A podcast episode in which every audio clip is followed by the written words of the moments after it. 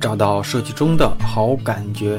大家好，我是大宝，欢迎来到大宝对话设计师。大家好，欢迎来到本周的大宝对话设计师。不知道大家听完上周我跟包子对话的上半场之后有什么感受啊？如果你上期恰巧错过了没听到，建议你上下两期一起来听，肯定过瘾。那一般老听众都知道啊，我喜欢在下半场聊跟嘉宾个人习惯贴合紧密一些的话题，这也是我更喜欢的一部分内容。因为专业来自于个体的后天训练，而他为何这样做，大概率啊是因为他的认知跟习惯。所以啊，聊个人更多的是想知道他如今的习惯是怎么养成的。所以啊，包子老师如今如何成为今天的包子？我们开始今天的节目吧，咱们可以继续聊啊，大事小事的。其实你看，你你也提到了说你现在也也带一些学生嘛，有些学生可能也通过跟你一些学习，也进入到这个领域里啊。我就替一些同学问啊，就是肯定有无数个人问过你啊，就是没有美术基基础，能不能就是做你现在的这个工作？通过一段时间的学习跟训练，它的上限有没有天花板？这个也是确实有很多人问，嗯嗯，可以做。但是像我说，这个就跟打个特别简单的比方，就跟这个曾经的一个咱们看的武侠剧一样，嗯，对吧？我特别喜欢听这些武侠小说和鬼故事啊，这个东西。其实设计师也是分级别的，嗯，很很简单的说，大公司都分 P 级、P 级，对吧？嗯，这个特别简单的来说，就是凭能力去划分等级和你划分你的收入。呃，很多人都是想通过这种。填鸭式的、短期内的爆发式的一个成长，能在工资上有一个很好的收入，这个是可以的。嗯，我可以很负责的说，升职加薪没有问题，但是这个天花板太低了。画画来说是一个手艺活，嗯，同时来说，你想把这个设计和一个商业结合的话，我刚才说过了，你必须要结合其他的东西，除了你的画画的一个技术来说，初学者。你要了解这个行业，你要了解风格的需求，你要有一个简单的规划。什么叫简单的规划？就是现在，呃，比如说曾经比较火的 UI 吧，嗯，它当时最火的时候，呃，在苹果四，我记得是应该没有记错，应该是在苹果四的时候，嗯，图标设计和这个 UI 设计会特别火。刚刚去学完这个速成班的话，或是线下培训的话，嗯，出来的月薪应该在七八千，在。那个时代七八千已经非常高了，对。但是相对来说，新初学者要明白，你们的对手其实就是这个行业的所有人，嗯，并不是说你们这一批人，可能是新手来说，就是我通过这个行业能不能呃得到一个很好的收入，那要看你所在的这个大环境。为什么老说这个大环境？像赵本山就说什么叫大环境？大环境不好，老拿这个当借口。但是这个是实话，因为现在的设计师已经越来越多，每个大学都有设计专业。但是现在的学生感觉他们是跟应届生去比较，但是其实来说，我也算是你们的对手，只不过是咱们现在的呃高度不一样。嗯，这个不是说有什么过分的话，确实是这样。可能你们现在咱们现在不会碰面，但是如果你想一直接触这个行业的话。我早晚会跟你去竞争。如果这样说的话，你们就应该明白，你们的水平其实工资一方面是体现，但是经验和阅历同时来说可以让你们有更高的成就。经验和阅历就等了等于来说，初学者来说，你们要做的事情就是说，第一，保证和你们设计师的平均水平不要拉到太低，这个短期来说是可以去达成的，就是达到入门非常简单，因为设计和艺术来说，完全不是两个事儿，完全不是一个事儿。嗯，嗯，艺术来说是非常需要考考验自己的技术、阅历，对吧？经验。但是设计来说，可以短短两个月就能操作这个软件，通过一些比较入门的一些设计方式，或是说设计模板，嗯，可以让你得到一个。还算不错的收入，比如说在北京的话，随便一个设计七八千应该没有问题。嗯。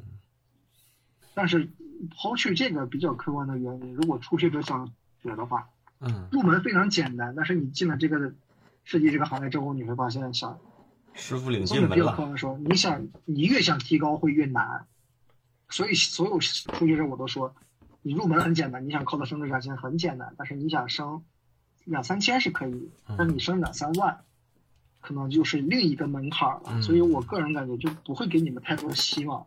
为什么？因为我自己报班也说，你如果想速成，千万不要来学，没有意义。哎呀，如果这么简单的话，这个东西靠呼吸就能去赚钱的话，你会花两三千或者会花好几万的去学呼吸吗？你肯定是要学一些很难的东西，别人掌握不了。为什么现在 C4D 的设计这么有优势？就是说，它并没有达到一个人人都会的程度，所以说他暂时不会淘汰人。不会淘汰人的话，就证明他的这个人数还没到饱和。所以说，在都有肉吃的情况下，每个人都不会饿着。嗯，但是如果设计师达到一个峰值，所有人都会插花，它就没有价值了。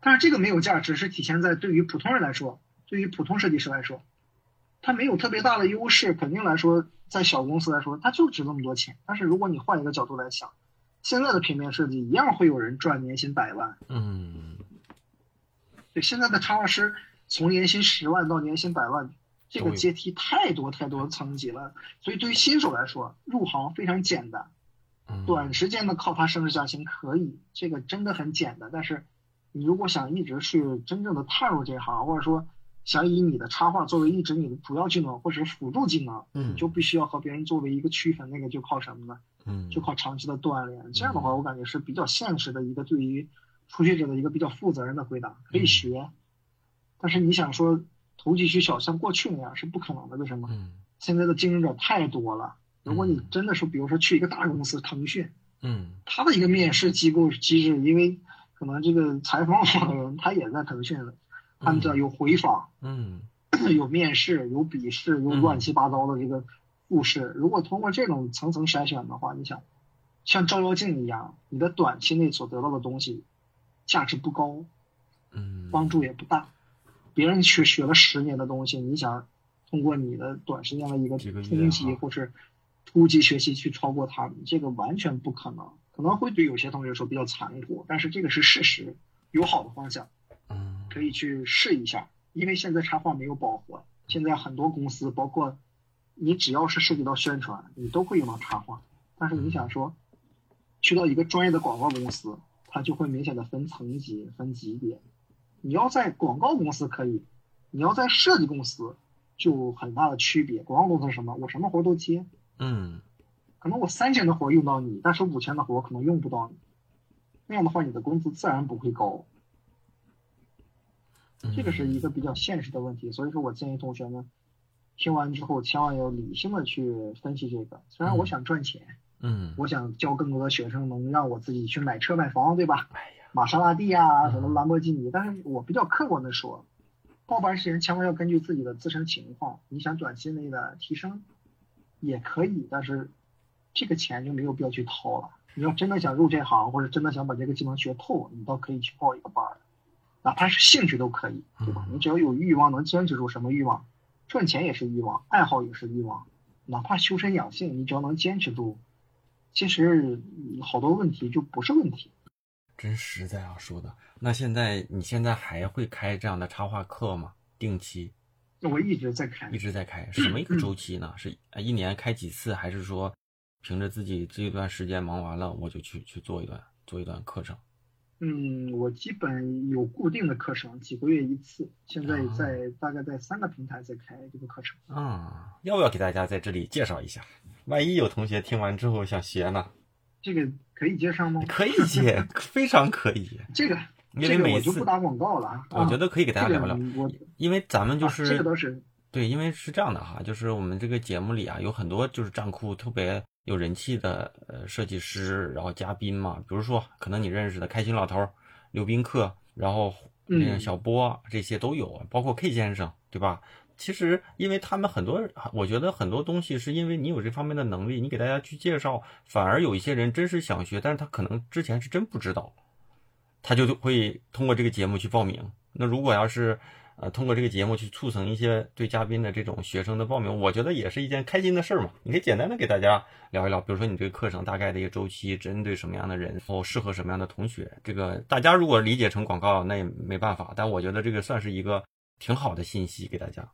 这样吧，我也不做广告，但是我可以跟大家说一下这个班儿的一个事情，嗯，对吧？这个真实因为在是比较，对，不是这个确实我的性格嗯，真，所致吧。这个倒是我可以比较负责任的说啊，嗯这个报班现在老师有两种情况，呃，我就没有必要做广告，但是嗯我可以给大家比较理性的分析一下。嗯初学者怎么样去报班？你们要明白，两种老师，第一种实战经验不多，嗯但是很强，他们一般来说会，呃，开这种比较像什么呢？像马术一样的这种班儿，对吧？纸上谈兵。嗯我没有没有暗指某些人，就是实战案例不多，嗯但是这种班儿呢，相对来说收获也是因人而异。嗯初学者呢，可以去考虑一下这种班儿的一个点，它有有好有坏。第一，实战原因不多，嗯他的顶多是参加一些比赛的嘛。像这样的老师的话，可能会，呃，理论性的东西多一点，实战东西少一点。对于想短时间内去满足一些知识啊，或是兴趣班的，可以去参加。嗯第二种呢，就是实战经验比较多，都在接商业单子，嗯然后他会有一些比较野路子的东西，就是说他会靠什么方式赚钱，会教给你们，这样相对来说，要比这种我说的纸上谈兵的这些老师要好一些。你们可以新初学者像我说，这样来说，你们就明白了什么样的班可以报，对吧？嗯什么样的班可以理性的去听一些试听课，而且现在很多老师都在各种平台有各种的试听课，对对对，你们可以前期进行一个比较，而且现在的插画种类，你们想一下，CG 班对吧？嗯。游戏原画嗯。这个是难度非常大，嗯。新手的话不建议学，学了之后说白了，就业很难。嗯，老师很牛，超牛，嗯。这个敢开原画班的人，一般都是绝对是国内超强的人，嗯。因为这种如果如果什么的话，你没没有能力的话，没人敢开这个班，对吧？对对。这个就慎重考虑，这种基本功必对吧？须得学会了特别踏实。非常难。嗯。另一个呢，就是像我说这个设计行业的班儿就五花八门了，像嗯。UI 课啊、设计课啊、字体课啊，嗯。像我这个形象课啊、嗯。潮流插画课啊，潮流插画也分国潮风和矢量风，嗯，对吧？还有说 PS 这种绘画的这种日系风，嗯嗯。所以说你要了解这行业，新手来说一定要了解自己喜欢什么行业，或者是自己擅长什么行业。嗯，因为设计行业这么多，不是说你学一个班儿你可以通吃，对很，多人有这种误区，会发现到最后学了之后用不到。其实嗯并不是用不到，只是你连正确的这个行业方向都没定位好。你去学这个班儿，顶多来说就是看这个老师有名气，但是你们也要知道，有的老师名气什么呢？就是参加比赛，但是这个嗯比赛说白了就是靠猜，嗯技术好是一方面。现在技术好的设计师太多了，嗯你要明白这个技术技术好的设计师有没有能力，有没有沟通能力，嗯情商高不高？还有很很多同学就是在抖音上报班啊，靠什么？看这个人的人气粉丝，有多少粉丝，这个就是有点割韭菜的感觉了。我不管这个设计师，我也不提名儿，对吧？咱也不得罪人，但是我比较客观的说，啊，这种班呢，客观分析，因为现在的设计师水平都是很高，嗯理解能力不同的层次，它会自然有划分级别，它不是按照粉丝去划分的。所以新手来说，第一点全面分析这个老师，沟通能力怎么样，设计水平怎么样，操作案例怎么样，从这几点去分析的话，你们报班来说就会更谨慎一些，因为现在毕竟嗯报班的同学都是年轻人，或是有工作需要，他毕竟有一个目标，渡劫期吧，应该这么说，渡过这个劫，他就会变得很强，对吧？他他的上升期就卡在这儿了，他不解决这个问题，他就会一直卡在这儿。你想这样的话，你报班如果选择不准确的话，浪费的是时间和你说白了和你的职业生涯。嗯这样的话，大家呢去谨慎考虑的话，其实这样的班儿就很容易去报了。嗯就比如说这个，像我说，很多老师就开班，他开了三年以上，他必定有一套自己的经验。嗯这种经验来说，其实就是别人没有的。就比如说我的课程，很多我的学生都在开课，而且很多人都在抄我的课程。但是说白了，这种事情它是没有办法有侵权这个一说的，方法都是差不多，你不能说方法侵权，对吧？对但是现在来说，你们就要分析这个老师他有没有自己的东西在里面，他自己的东西对你们来说是不是有很大的帮助？嗯说白了，就是不管你在哪儿学的武功，能打败别人才是一个有用的武对功。对对，那就这样所以说，通过嗯，嗯，我觉得是这样的，就是咱们没，你看包子一点儿都没提自己的课，但是如果大家想了解你想报报你的课，从哪些平台可以找得到呢？这个可以提一下吧。哈，那我都急死了。在 在虎克网有，在啊站酷的高高手也有。啊，虎克高高手然后我和这个哔哩哔哩和网易的录播课也正在录制中。基本来说，你们所知道的教育平台，现在我嗯都在沟通。只要我有空的话，对吧？通过嗯自己的能力多赚一点儿。真好。行，大家其实账库上应该，如果要是有的话，账库大家应该都比较清楚嘛。然后虎克网其实这种小城市的设计师可能用的也比较多一些，就是中国这个这个这个人口嘛，在我觉得虎克里面很多的都是这种针对设计师的一些成长相关的内容，大家也可以看看啊。哎呀，我这说的真实在，哈哈哈。行。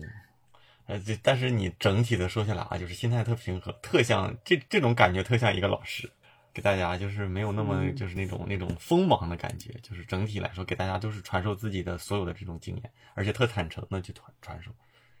嗯。我特别好奇，你平常采访的人都都是什么样的呀？什么样的既然你这样说，但也不能说采访嘛，更多因为很多都是我的朋友嘛，我们更多都是就哪些观点，嗯嘉宾多说，我少说，但是有的我也得去补一补，所以更像是一场对话，所以叫对话设计师。但是呢，有一些呢更希望说，比如说你的那个经验领域里我不太擅长，那就多让你说。但是但是每个人的风格不一样，给给我的感觉你就是特别那种，呃，就是那种就是那小太阳。我不知道这个恰不恰当吧，但是能影响到身边的人，可能跟你一起工作或者跟你一起合作的客户也会觉得挺舒服的吧。嗯，怎么说？其实也不是，是我私下的脾气其实特别不好，合作里这个是实话。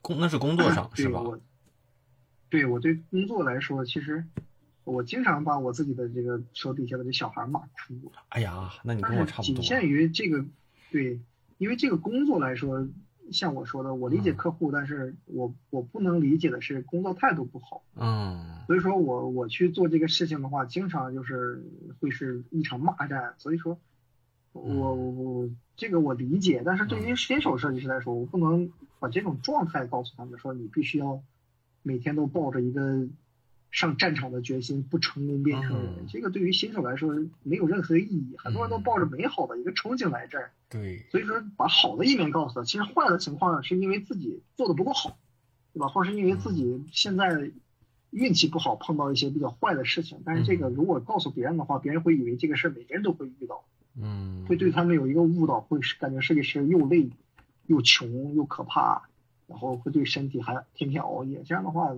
可能很多新手设计师感觉哎，这个没有什么可干的。其实我感觉啊，这个嗯手艺活最最有乐趣的地方，就是说自己喜欢的东西能让赚钱。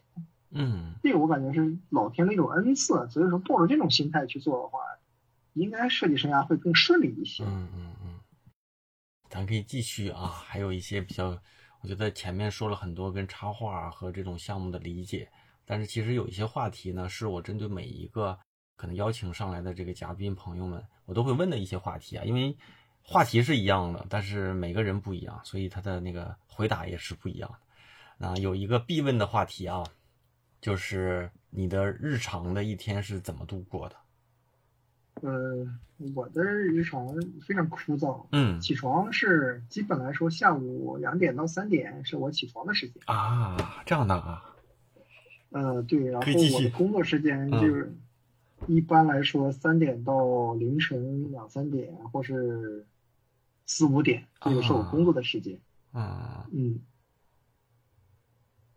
咱可以再非常乏味枯燥。你可以继续说说嘛，比如说啊，那我来问了，比如说你一般两三点起床嘛，然后有没有一些什么一个小流程，或者是一些小固定的一些要做的事情，然后几点，比如说你的工作里面开始于什么样的一些工作，然后每每一天的工作的那个状态最好的时间段大概是什么样？就我觉得可以就给大家分享分享，因为很少人会去了解你这样的一个状态，或者是你这样的一个场景嘛，呃，我我建议你换一个问题。是吗？为啥？这个我的这个时间，我的这个时间规划，我是一个拖延症特别特别强的一个人，啊，是拖延到。极点。像你这么一这个，嗯嗯，你这么一说，我倒是以为有什么秘密被我给问到了。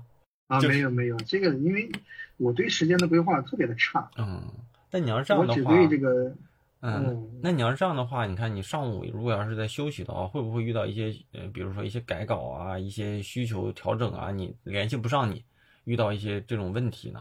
对接的时候，因为我我是工作室，所以说我我们没有业务员，但是我们有专门对接的人员。啊啊，呃，对接的人员会把这个内容整理好，然后我下午睡醒我会跟他们去沟通，啊而他们也算理解，因为我给他们稿子的时间基本都是晚上，他们早上就能看见，嗯然后他们反馈时间也不会特别快，嗯那这样的话，嗯基本来说和我长期合作的这些客户都会有一个比较好的一个反馈时间。我下午一般来说在他们下班之前会把问题给他们解决掉，嗯说我再去做这个设计。一般来说，这个甲方都不会有太多耐心去去去去去等到你太长时间，所以一般来说我这个时间规划，他们还算能接受。嗯，那你周六周日也会上午都休息，然后下午才才开始，就是跟家里人啊什么的一些陪伴吗？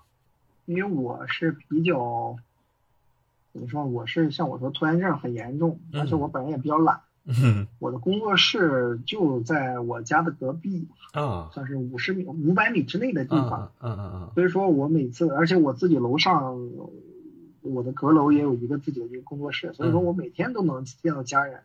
我特意 把我的母亲也也放在了我一个小区里面，哎呀，所以说我的情况就是可能不会出现陪不了家人，因为他们看到我随时可能一分钟就上楼。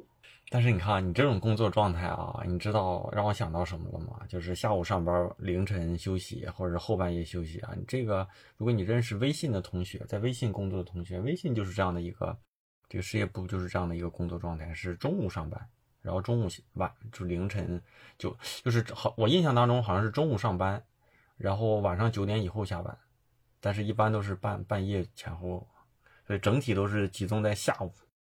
你这个其实我建议啊，不管怎么熬夜啊，一定要保证一天的八小时睡眠。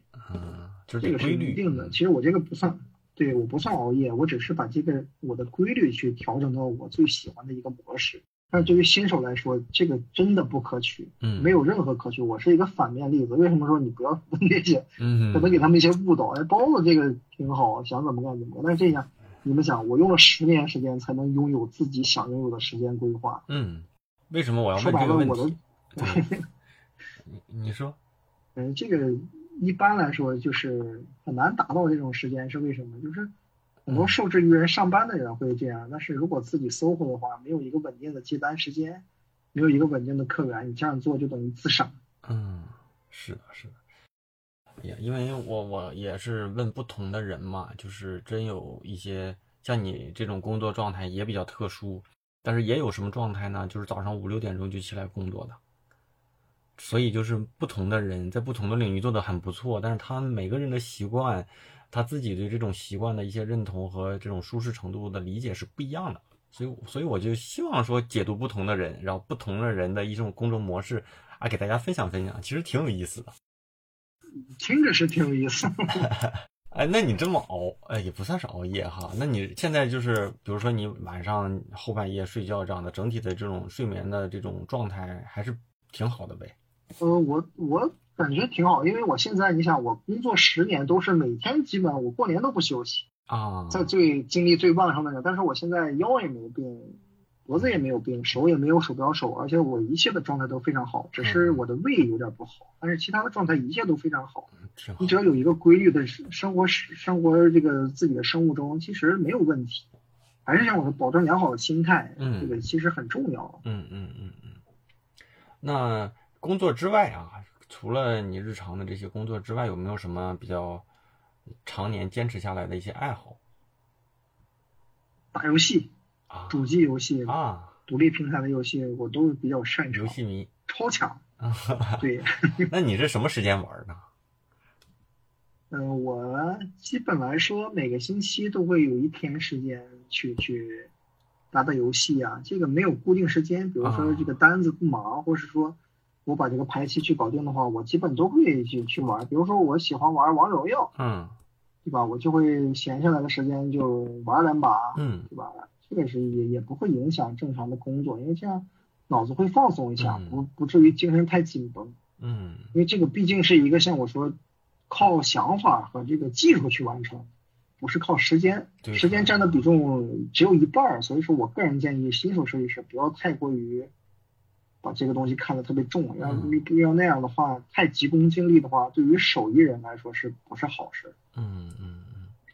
再问一个啊，这几个问题其实是对不同的人我都会问的，就是你工作这么久，有没有对自己影响比较大的这个书或者是电影，就是能够给大家分享一下？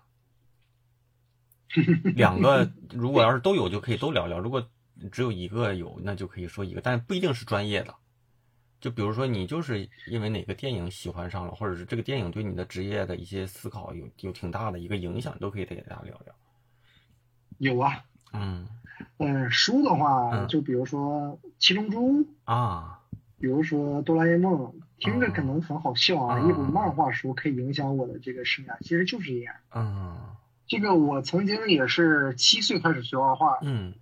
曾经家族以为我是一个很有前途的嗯未来的画家，嗯，因为普通人来说理解这个东西，画画和设计根本就是一个东西。对，他们感觉我是一个很有前途的画家，但是对于我来说，我就是因为受这种书的启发，嗯漫画的东西，我画什么东西都比较 Q，就非常可爱。我画素描也很可爱，我画水粉也很可爱。嗯我在主流的这种美术班里头，我是一个异类，所有人都不看好我。嗯别人会说你学了二十多年画，最后你的工资只有三千，嗯你是一个很失败的人。但是正是因为这种我对插画的一个热爱吧，或者对这种漫画的热爱，就导致我曾经认为最别人认为最没有用的东西，这些按斤卖的书，就是这种漫画，像嗯你们都知道的最简单的《海贼王》，对吧？嗯呃，还有这些比较有意思的这种主流漫画死神呐、嗯，对吧？包括日本的这些漫画，对我影响都特别大。都是日本。当我转行了，从一个三千块钱的设计裸辞，嗯在家画插画的时候，嗯其实这些比较 Q 的东西对我来说影响特别大。我的风格完全就是让他们影响到现在的一个感觉。嗯，包括你们可以看到我之前的作品，其实都是比较 Q、比较幼稚。嗯是的，是的。但到后来这十年的时间，我进化到这个程度，包括我现在所研究的这个伪三 D 的感觉，都是从那种比较幼稚和是曾经会被人唾弃或是不耻的一些漫画中得到的这个东西。说唾弃和不耻可能有点过分，但是对于普通人来说，那就是玩物丧志，对吧？就就是很很简单的，我我感觉我要让别人看到我的画，但是别人会从另一个角度来说，这种画是不值钱的。嗯嗯但是这种画会影响到我，哪怕以后一辈子的一个职业方向。嗯就是我感觉别人说可能是别人感觉可能是《肖申克的救赎》影响了，对吧？嗯，或者是《楚门的世界》，但是对于我来说，我可能比较肤浅一些。这些电影我看完之后我没什么感觉，但是嗯我对这种漫画的一个憧憬来说，那可能它对我的意义又不亚于一个信佛的人去看佛经一样。嗯嗯，它对我来说就是一个圣典或者是一个宝典的一个感觉。你要这样说，我对所有的漫画是没有嗯任何免疫力的，现在还会看吗？反复看我每天都看。啊就，我现在这个年龄，我也我也天天去看。包括什么《一拳超人》呐，还有一些比较冷门的漫画，我每天都会去看。现在看书看漫画书多，还是看这种直接看那个片子多呢？漫画书多，但是漫画书现在可以在网上看了，因为它啊都出电子版的，你只要买正版付费的话都可以的。那你看哈，你你你要你要这么说哈，好像你的作品还真就跟你现在的这个就能对上了，因为尤其是这些这种所谓的人物形象嘛，这种动漫形象嘛，这种风格还真跟你现在的那过去早些年看的这些书能够圆起来哈。那这种故事你跟别人说过吗？这种一般我不会说，他们会有种误导。嗯现在新手来说，就是属于年轻人吧，嗯因为毕竟来说，现在二十岁的人对我来说就是年轻人了。嗯嗯因为差了十五六岁，他们的感觉现在缺乏耐心。一部分人吧，包括我接触的实习生也好，就是缺乏耐心。其实他们会按照你的道严格的去走。我曾经会说，但是后来我会发现，好多事情我会挑着去说，要不然的话，这个事情如果让他们误解的话，这是很致命的一个事儿。真是严谨。但是现在小孩可能会误导他很长时段时间，这样的话对他们来说，那岂不是嗯。我成了罪人了吗？这个是 行，那你看哈，你说你早期喜欢这种漫画，后来去画一些或者是说你没有有没有有意识的这么做，但是可能它会影响到你嘛。然后你又说现在的风格慢慢的也去去做了一些新尝试，然后这种哈。然后我想说是你自己觉得自己是一个这种学习型的设计师、插画师呢，还是这种实践型的？我我我的我我我来解释一下，就是学习性的，就是你也可能会研究一些理论，把这些理论应用到一些项目当中，还是说通过不断的去一些项目当中去反思一些你可能去拓展的一些新的一些一些想法和一些风格出来。按这么说的话，可能太复杂，咱们换个角度想，嗯，就是有句话叫“千军易得，一将难求”，嗯，对吧？有的人是智慧型的英雄，有的人就是武将，嗯。像你刚才说的那种，可能有的人是诸葛亮，嗯，但是我个人的定位，我可能就属于那种实践型，想当将军的士兵，我可能永远当不了国王或者是军师，为什么？啊，这说理解能力不够，脑子不好使，对吧？这个是实话。我可能我的上限，夸张点说，对吧？我可能我的梦想是当关羽，嗯，但是我永远也当不了诸葛亮，所以我应该就是按你的理解来说，我可能就是。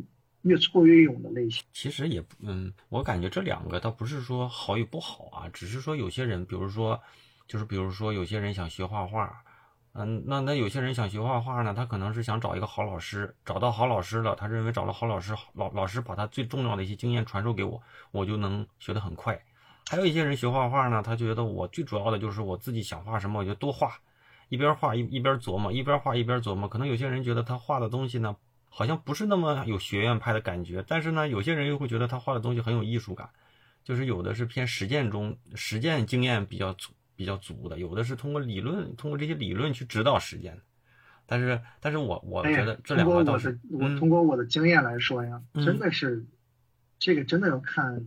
理解能力真的，嗯，虽然没有天才，但是真的有的人花十年都不如有的人花一年。对对对对，这是真事儿。对对对，就这个理解能力真的特别重要。就是天赋，它不是天赋，是不是天赋吗？它不是天的，不是天赋，就是有的人对这个东西的理解能力非常灵活。就是比如说一个颜色的配色，嗯，有的人说我用这个之后，我所有作品都会跟着这个配色，他可以举一反三，这个非常好。但是有的人就比如说按我的理解。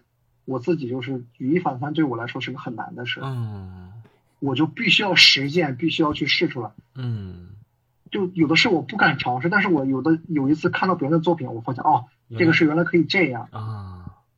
我是通过时间的积累，其实我算属于比较笨的那一类。嗯，比如我可能就是要练十年，但是有的人像我说，他做一年，他真的就和我做十年的感觉是差不多，这个是真的。为什么我说就是？确实，有的人就是天生就是军师，有的人天生就是设计总监。但是我，我可以很确定，我永远当不了总监，因为我，你让我说这个东西啊，嗯，我可能有的时候表达不好，但是让我去做的话，我一定非常有信心。你想，嗯，这样的话，是不是有一部分同学就感觉哦，我是包子类型，虽然笨，但是执着。但是有的人会发现哦，原来我是那种适合当军事指挥官的人，因为这个设计行业发展到最后，到一定的年龄。他肯定要分成两个级别，对吧？一个就是总监指挥策划，另一个就是实战专家。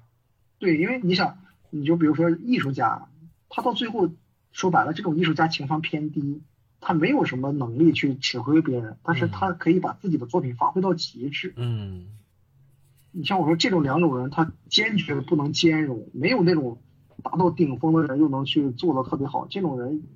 基本会很少，可能有的很优秀，就是我又会策划，嗯，我又设计的还行，但是这个还行，如果放到设计专业领域来说，它真的不够顶级。就因为这个，从我的经验来说，真的是有很大的区别，而且这个区别对于人的规划来说非常重要。嗯，那你说到这个哈，咱们就接近于咱们对话的尾声了。那你对现在自己的这种工作状态和这种现在这种对自己的这种职职业的这种。幸福感吧，这么说吧，是如自己的这个自己的这种期待的状态吗？怎么说呢？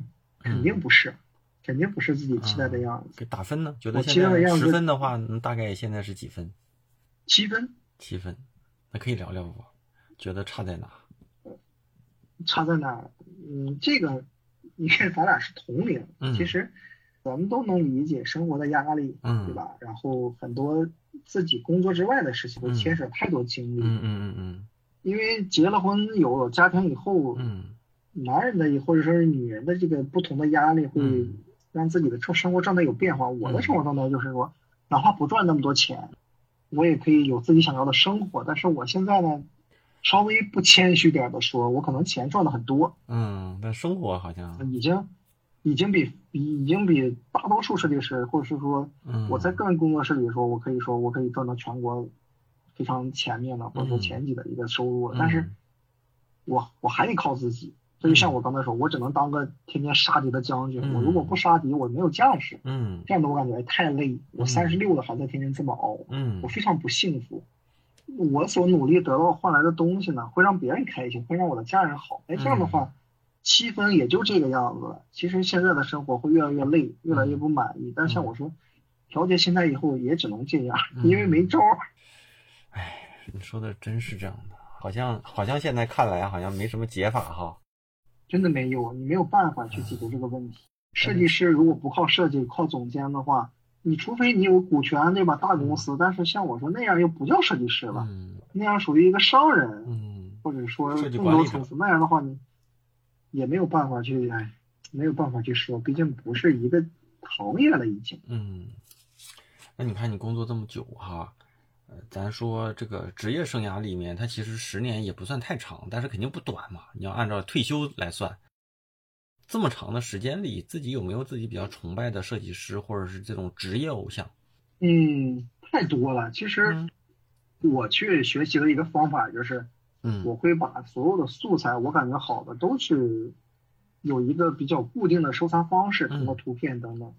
那这种方式它没有一个固定的设计师，我我是好看的我都会去崇拜、去欣赏、嗯去模仿。嗯嗯嗯其实我个人也是建议不要太去局限于一个风格。嗯嗯这个对于很多设计师来说，我最崇拜谁谁谁，所以我模仿他的风格。其实这个对于设计来说是一个大忌，就是你越像别人的东西，你自己的价值就越体现不出来。所以我个人建议，如果你们喜欢或者新手设计师喜欢谁的作品，咱们要去看这个风格。像我又回到之前说，适不适合，嗯能不能去做，能不能去自己去完成，嗯可以选择性的去找一些这种相信属性比较相同的设计师去看。像我，比如说我所崇拜的东西，其实就是自己达不到的，对吧？嗯嗯喜欢的都是崇拜的对象都是自己达不到的，像我就会看一些比较牛的 CG 啊，对吧？嗯像这种牛的设计师太多了，嗯全世界范围来说，这种设计师数不胜数，自己到全世界的级别可能数数都数不上。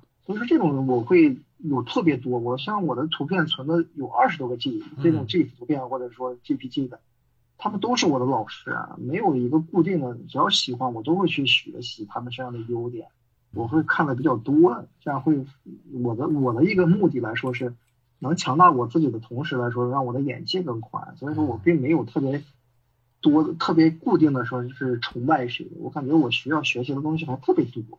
行，咱们到节目的最后了啊，来一来一个话题结束咱们这次的对话，就是给那些可能你我眼中还算是年轻的设计师们一些可能你的一些职业职业建议，咱们作为咱们这次的一个对话的收尾吧。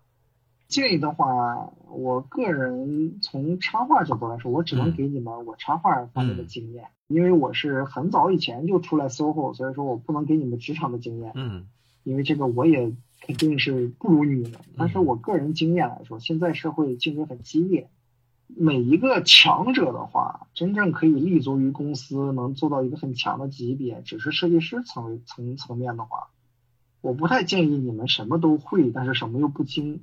现在很多公司都要一个员工是需要 CCD 也会，设计也会，嗯插画也会，嗯，动效也会 UI 也会，但是但是这种说白了，这种级别的员工可能工资往往不会有那种专级专项设计师的工资要高，这是一个事实。就是比如说我只会 AI，但是我会 PS，PS 只能作为我的一个辅助技能而已。你们一定要把自己最擅长的一个技能发挥到极致，你才能不被取代。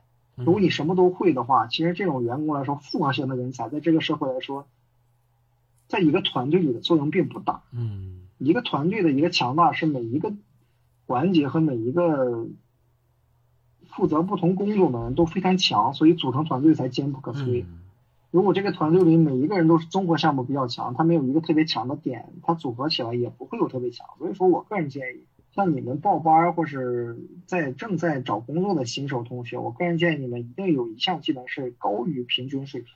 你不能什么都会，但是什么都都不精，这样的复合性人才在这个社会，我个人啊，我这个人感觉已经没有那么吃香了，因为你能做的别人也能做。他取代你只是因为你现在的薪资还可以，或者说你跟老板的关系还比较好。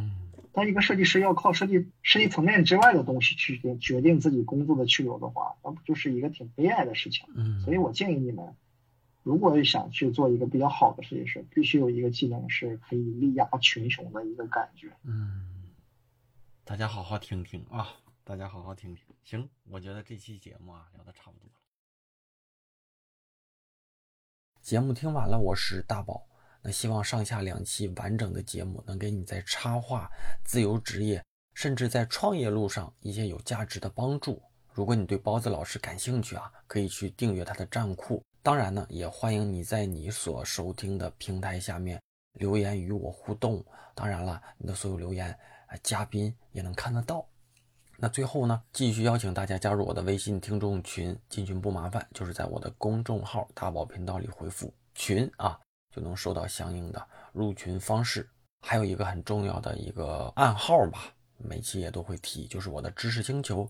那就像我一直一直都会提的一个观点啊，就是最好的投资就是让自己更有竞争力。那我开设星球有两年多的时间了，在这两年多的时间里啊。给大家做了数千条的答疑跟这个分享，那有深度的答疑也好，个人建议也好啊，都只目前都只在我的星球给大家做出回答，因为这里啊能够较好的沉淀我过往所有的内容。只要大家关心的话题，我所有的内容我都会一个一个的亲自给大家做出思考过后回复。那除此之外呢，我还会分享一些我遇到的好观点，我近期读的书也好。啊，遇到的一些事情啊，纯属的个人的一些生活感悟啊，也都会在星球啊，平时给大家做一些分享。那这里面大概沉淀了数千条的答疑，十几万字的内容啊，适合大部分初入职场的年轻设计师。那也推荐给啊，在职业路上有些许困惑的设计师吧。啊，那也都是一切都是嗯，经过我认真思考过后给大家做出的解答。嗯，那如果你也是大宝频道的忠实听众，上传补个票，那更那就更好了啊。那怎么加入我的星球呢？那还是在我的公众号大宝频道里回复“归队”啊，归来的归，队伍的队，就能收到一个弹出消息。那根据我的弹出消息的介绍，那就能加入我的星球了。虽然是付费社群啊，现在一定是进群最合适的时间。每一次我都会重复，就是种一棵树最好的时间呢是十年前。第二好的时间就是现在，就是当下啊！那所有进群的老同学都知道我的这个观点啊。那在节目结尾啊，再次感谢给这次节目打赏的同学们啊！所有大家在节目推文的公众号里的打赏，我最后都会做整理，然后呢做口播的感谢。那也希望大家多多的给我一些鼓励跟支持啊！第一位同学我就不会读啊。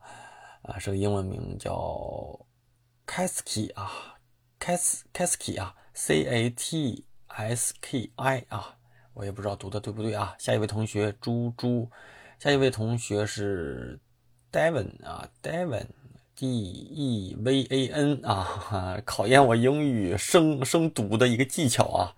下一位同学是 Cookie C O O K I E 啊，在下一位老同学是八大名。东隅已是两位铁杆粉丝啊，那呃，希望呢这期节目呢能给大家带来一些收获啊！欢迎大家在你收听的任何平台与我互动，那那个可以分享给身边人啊，多多的去跟呃分享给身边人吧啊！我也不知道该说什么了，那咱们就下周三晚上十点钟左右啊，网易云音乐、喜马拉雅、像站酷啊、蜻蜓等主流的音频平台啊，都会收到我们的这个。这个这个同步的更新啊，咱们就下周三晚上十点钟，拜拜了啊，拜拜。